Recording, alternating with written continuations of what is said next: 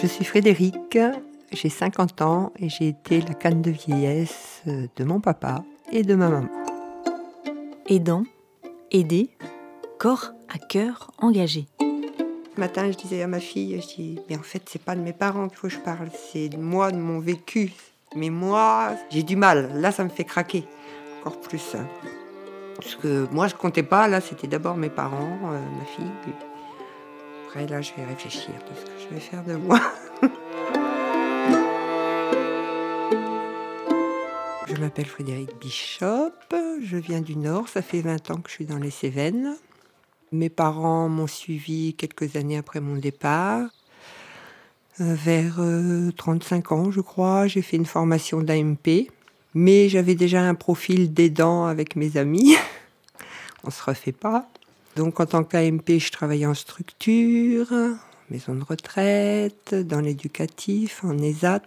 On s'occupe d'adultes handicapés qu'on aide par le travail. Puis mon père a eu la maladie d'Alzheimer détectée en 2002. Donc euh, j'ai aidé mes parents parallèlement à mon travail, comme je pouvais. On a évolué euh, selon la maladie. Ça a duré 17 ans quand même, hein, mon père. Il habitait en pleine montagne, ma mère m'appelait, euh, il veut me foutre par-dessus le balcon. Enfin, il faisait des cris, c'est pas possible. Donc euh, j'essayais, bah, ça faisait quand même beaucoup de kilomètres selon l'heure où j'allais pas tout le temps. Donc j'essayais de le calmer, je dis mais parce qu'il me disait euh, il y a une femme qui est là et tout, mais je dis elle est gentille, tu vas voir, mais je veux pas qu'elle dorme avec moi, mais je dis je viendrai le chercher demain. Oui, puis mon père il va gueuler parce que je suis pas à l'école. Mais non, on est dimanche, ou même si on était jeudi. Donc on invente au départ, on essaie de, de replacer, puis après on invente pour essayer de calmer la crise quoi. Et donc, il a été décidé à un moment de vendre cette maison, petite maison en montagne. Le grand chagrin de ma mère, parce qu'elle aimait beaucoup. Et moi, j'étais sur le Vigan, j'ai cherché, cherché, un plein pied, accessible, pas trop cher, parce que petite retraite. Ils avaient à peine 1002 tous les deux. Et ben, j'avais trouvé une maison. Là, les gens me disent oui, oui, pas de problème. Et puis, quand ils ont appris leur âge, ils m'ont dit ils ont plus de 75 ans, je ne les prends pas parce qu'on ne peut pas les mettre dehors s'ils ne payent pas leur loyer. Donc pas de logement. La vente s'approchait, donc on a trouvé qu'un gîte, un monsieur qui les a pris en gîte, donc pas leurs meubles, pas leurs affaires, euh, avec mon père qui, qui pas bien. et j'ai continué à chercher, toujours pas trouvé. Donc ce monsieur avait deux chambres d'hôtes, il dit je vais refaire les chambres d'hôtes, je vais faire un petit, un petit logement dedans. Donc euh, de la montagne avec une vue sur les gorges de la Dourbie, sont passés dans un gîte et après dans un petit logement en contrebas de la route. Pour ma mère, ça a été très très dur. Quoi.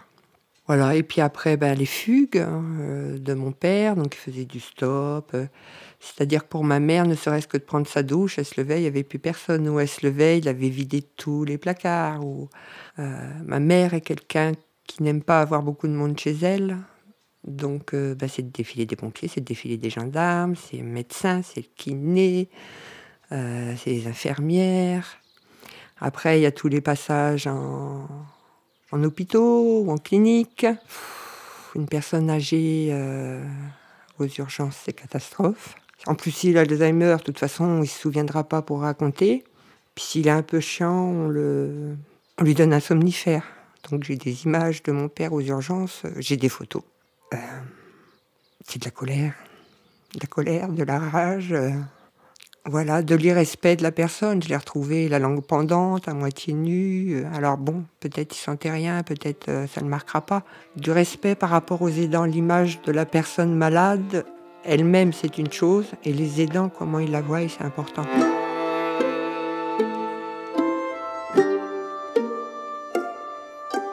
Voilà, c'était pour mon père et puis ma mère, oui, c'est sa souffrance psychologique. Donc elle, beaucoup de colère, encore plus que moi. Et ça l'a rongée, elle, physiquement. Ma mère a été beaucoup dans le déni, il dit, fais ça pour m'emmerder, c'est pas vrai. Euh, Ma mère a beaucoup, beaucoup souffert euh, d'aider mon père parce qu'il était violent. Moi, elle a essayé de m'étrangler une fois.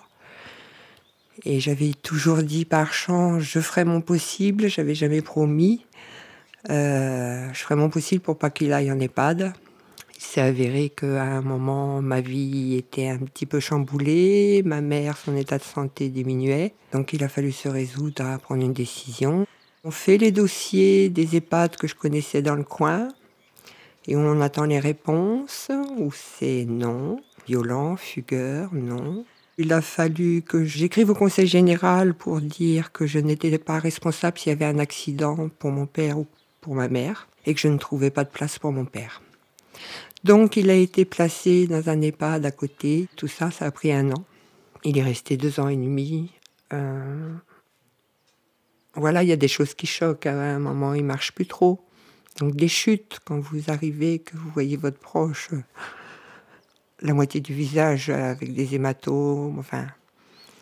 Donc on s'en veut. Et puis un jour, j'ai été là-bas, je discutais avec une aide-soignante. Je discutais de mon travail, parce que je m'occupais d'une personne handicapée. Dans ma tête, ça fait tilt. Je dis, je m'occupe des autres, je m'occupe pas de mon père. Donc en cinq minutes, en cinq minutes, j'ai pris la décision. Je dis, je le ramène chez moi. Je sais pas si c'était plus pour lui que pour moi. Je pense que c'est pour moi, parce que j'ai jamais autant pleuré que quand il était en EHPAD. C'était un échec pour moi. Mais ma vie faisait que, comme c'était le bazar, je pouvais pas faire autrement, je pouvais pas le prendre. Et il marchait plus, donc je pouvais le prendre et continuer à travailler à côté. On est cinq. J'ai une sœur et trois frères. Euh, bah, j'étais toute seule. J'ai un frère qui m'a beaucoup aidé euh, alimentairement à une époque, ma mère et moi, et puis au téléphone, voilà, quand je pétais un plomb, il savait m'écouter, quoi. Mon frère, quand j'ai ramené mon père, mais il dit T'es folle, tu sais pas ce que tu fais. Bah, je dis Écoute, au moins tu feras des économies, tu auras plus la maison de retraite à payer. Voilà. Donc, le prenant ici, j'ai dit Je pourrais pas lui faire sa toilette tous les jours, matin et soir. Euh, donc, je fais appel euh, à, une, un SIAD, un service de soins infirmiers à domicile. Des anciennes collègues avec qui j'ai travaillé. Trois fois j'ai travaillé avec eux, trois fois je suis partie parce que je faisais trop de, de parallèles avec euh, mon père, voire ma mère. Tu as l'habitude d'accompagner des, des, des, personnes et là tu accompagnais tes propres parents. Qu'est-ce que, qu'est-ce que ça change? C'est plus difficile c'est plus difficile quand on a affaire à, des professionnels qui n'écoutent pas. C'est plus. Euh, le cul propre, ça suffit pas, quoi. Voilà, habillé euh, à la wall again. voilà, un pantalon, euh, quand on a un trois quarts qui doit arriver au mollet, mais qui est remonté aux cuisses et qu'on vous répond Ah, ben j'ai pas vu. Ben oui, tu regardes la personne que tu viens de préparer quand même. Et des plis sous des jambes, ça peut être très douloureux pour quelqu'un qui est toute la journée au fauteuil. Euh, ouais, je, je suis en colère avec tous les combats qu'il a fallu mener. J'ai jamais compris, j'ai jamais réussi quand on me dit garder la distance professionnelle. Je sais pas ce que ça veut dire. Je sais pas. Quand on voit quelqu'un souffrir ou autre, je sais pas me blinder. Je sais pas.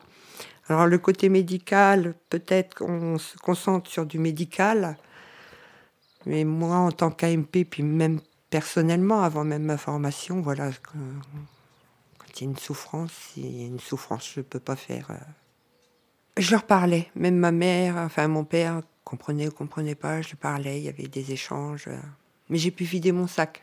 La, communication, mon père, c'est pas quelqu'un avec qui je communiquais, il n'y avait pas d'amour. Après, ça a été de la tendresse quand il est arrivé le cerveau humain, c'est euh, la seule partie du corps où les cellules se renouvellent pas, mais par contre, elles sont capables de trouver plein d'autres chemins pour communiquer, pour faire passer des choses. Et ça, c'est difficile à partager. Mais il y a toujours une communication, il y a toujours une sensibilité. Et on rigolait parce que, parce que mon père, je disais à haute voix, euh, qui veut boire un coup? Et mon père répondait, waouh Alors que les trois quarts des personnes qui ne connaissent pas auraient pu dire c'est un légume, il réagit plus je mettais de la musique, je savais qu'il aimait danser, et là on voit le, pied qui tape le rythme. C'est des bêtises, mais c'est énorme. Je l'emmenais chez les copines, je l'emmenais en ville, au café. Alors je vous raconte pas les, réflexions. Ah bah c'était, ah bah celle-là, elle a un gros cul, même moi. Hein. Ah t'as un gros cul, ma fille. euh, S'il voyait des voiles, c'était des réflexions. Euh, c'était si on allait au restaurant, bah, il enlevait son dentier à table. C'était euh, je pisse sur une voiture dans la rue. C'était je sors mon vieux mouchoir en tissu puis je le fais sécher au soleil. Voilà, après on apprend à rire, et puis mon entourage le savait, mais bon, c'était quand il était à la maison que j'invitais des copains à boire un coup ou autre, il se levait de table en furie, tu vas payer salopard, tu vas pas te barrer sans payer. Voilà, les amis étaient formés aussi. Euh, là, faut pas être gêné, mais voilà. Comme pour les personnes handicapées, je refusais voilà, qu'on les mette à l'écart. Euh, voilà, la société doit vivre avec euh, tout le monde. C'était un bonheur de le ramener. Ça a été un bonheur parce que, parce que je culpabilisais quand même. Donc c'était un bonheur de le couconner, de le mettre dehors, de voilà. Il regardait les chiens, les chats, puis de lui faire prendre le soleil. Euh, souvent, même dans les belles maisons de retraite, il y a des jardins et tout, mais ça prend du temps d'emmener les gens qui sont en fauteuil dehors, donc ils prennent pas le soleil. Pour le moral, pour la santé.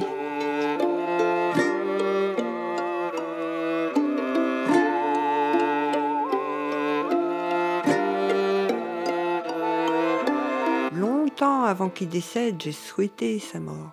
Il mangeait n'importe quoi. Je dis, il pourrait pas manger une boule de houx ou un truc parce que je souffrais de le voir souffrir psychologiquement. Physiquement, il n'a pas eu beaucoup de douleur. Ça fait un an et demi qu'il est décédé. Je l'ai emmené jusqu'au bout, maintenant la main. Il est parti calmement. Ce que j'avais à dire et ce que j'avais à faire, je lui ai fait, j'ai fait ce que je pouvais de mon vivant, de son vivant. Donc ça, ça m'a fait beaucoup de bien. Après, je me suis occupée de ma mère. Euh, là qui avait toute sa tête, un sacré caractère, mais c'était toute l'intendance, c'était les médicaments, dernièrement c'était les protections de nuit, c'est les courses, euh, c'est différents appareils. Ma télé, elle marche plus, c'est important une télé quand on est seul. Euh, elle était diabétique avec quatre piqûres par jour, donc des fois son appareil marchait plus bien. Elle n'était pas bonne avec les appareils. ou le téléphone qui marche plus, donc presque tous les jours j'y étais. Puis avec ma mère, je lui ai dit beaucoup, beaucoup de choses. Je dis arrange-toi à partir vite fait, bien fait, mais que ce soit bien, quoi, que ce soit pas compliqué d'un seul coup. Ma mère, par contre, je lui avais promis que je l'emmènerais jamais en EHPAD. Elle est partie avant que, que sa santé s'aggrave.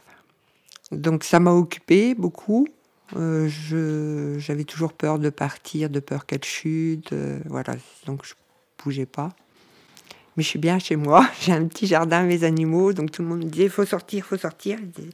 Laissez-moi tranquille. Et puis à un moment, on a plus envie de parler de ce qu'on vit parce que ça saoule les autres, tout simplement. Les amis, il n'y en a pas beaucoup. Les vrais amis, je pouvais, euh, voilà, deux, deux amis aides-soignantes où on pouvait partager de par notre histoire et rire de certaines choses. Il y a des gens qui nous regardent d'un sale œil quand on rit de certaines choses. De la mort, entre autres, ça se fait pas, mais avec elle, on se permet. Mais après, c'est oui, c'est plus les connaissances, les copines ou autres. Voilà, on va pas plomber l'ambiance avec. Euh, puis quand on est avec eux, autant profiter d'eux. Euh.